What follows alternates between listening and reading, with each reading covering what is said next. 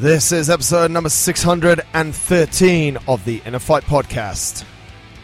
Welcome back to another episode of the show. No matter where you are in the world, thank you so much for tuning in, for choosing to listen to our show. 613, they just keep coming and going and coming and going.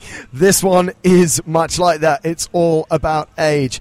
Is age a factor? Big shout out to our show sponsors, Smith Street Paleo. As always, please do hop over to smithstreetpaleo.com. Check out everything that's going on over there. You can meal plan or just take advantage of cooking for yourself.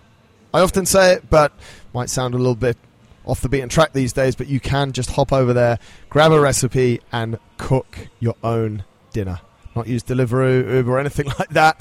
If that's too much for you, please do get in touch with the team. Hello at smithstreetpaleo.com. They would love to hear from you. We hear it a lot, don't we? I'm getting old. My knees hurt. I can't do what I was doing before. Interesting. Is age a factor? Well, I want to kick this off by saying if you really look at who's winning in professional sport, there is an age category. And generally, we see people in different sports. There's a, a rise. Sometimes we get an anomaly coming along who's Boris Becker's winning Wimbledon at like 15 years old, and sometimes might as well stay in tennis. You know, Federer is almost 40 years old or over 40 years old, and he's still absolutely dominating in that sport.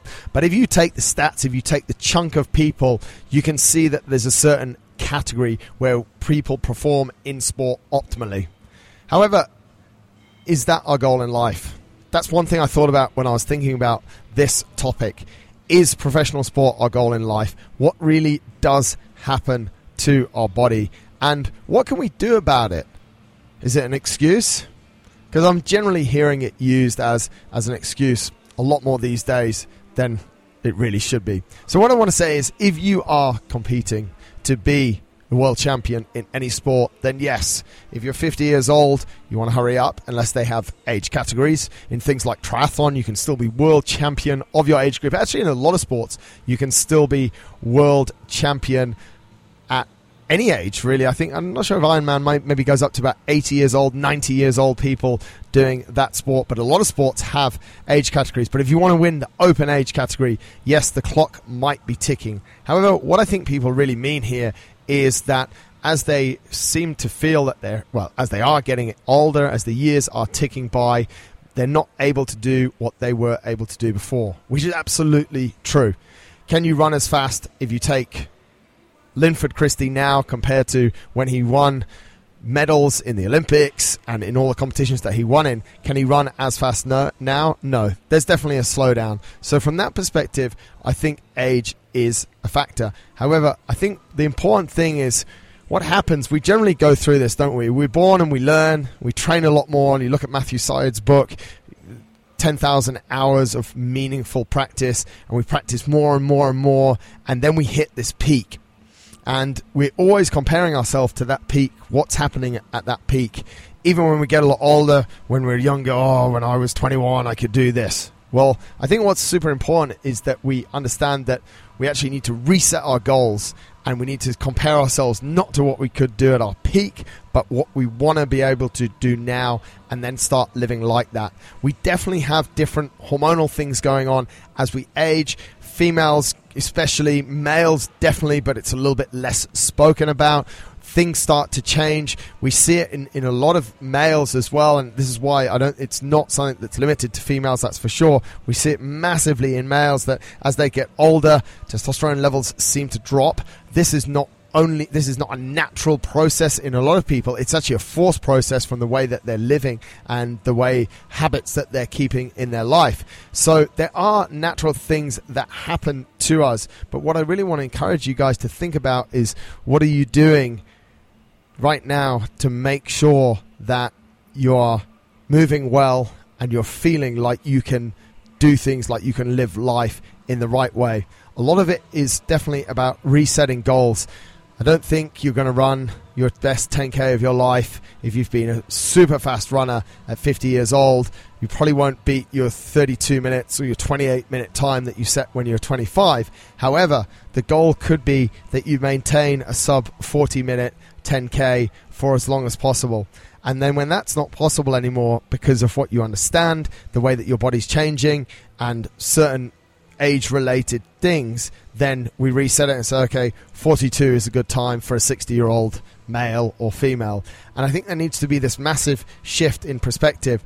Someone that's taught me a lot about this actually is my mum, who's turning 75 this month. Yeah, she's turning 75 this month or next month. And she still goes out walking every day for about seven or eight kilometers. She actually gets upset. She was recently on holiday and she called me and she said, "Oh, there's no, there's no real places to walk. The roads are all highways here, and the beach is not there's all hotels along it so I can't get out for my walk every morning. She's literally going crazy. Now when she was 20 or 30 years younger she'd go out every morning and do her aerobics class and then in the evening she'd go running.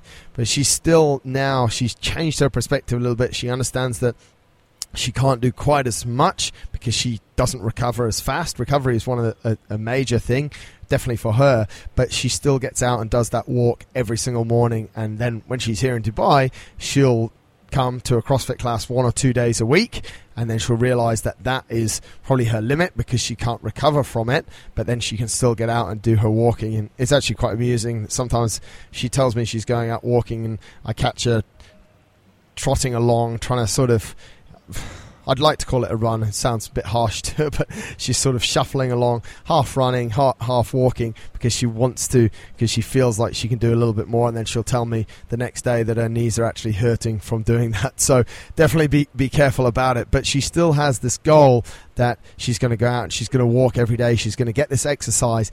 And this is a really important point. In doing so, she's still going to get some really nice chemical release through her body that we're used to in a younger age happy hormones, dopamine. She's feeling super good about stuff, and it actually makes her day really good. And if she doesn't go out and get this exercise, if she doesn't go walking, then she doesn't feel quite as good. One thing I said there, which I think is really important, you guys need to consider, is definitely on recovery. You maybe can't train with the amount, you can train still with some decent intensity, but maybe not the intensity and maybe not the frequency that you've been training in your earlier years because it might take a little bit longer to recover.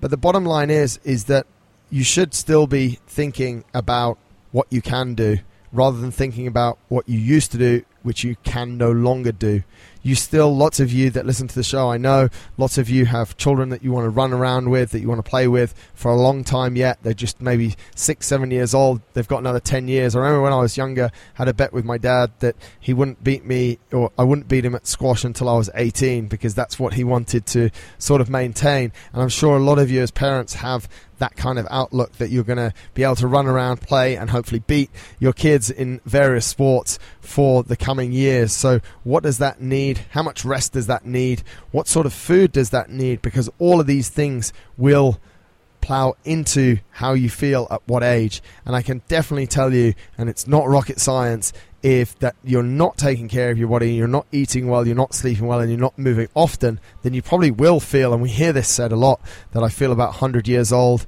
even though I'm only 40.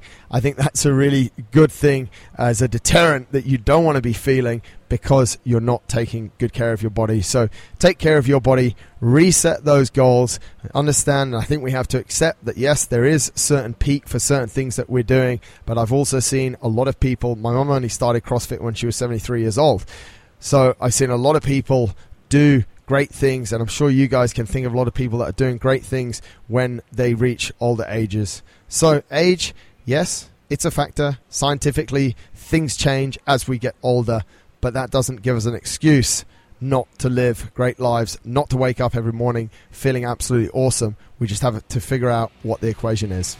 Thanks a lot for listening to the show. If you do have any comments, suggestions, or questions, drop me an email winning at innerfight.com. I'd love to hear from you. Until next time, take care.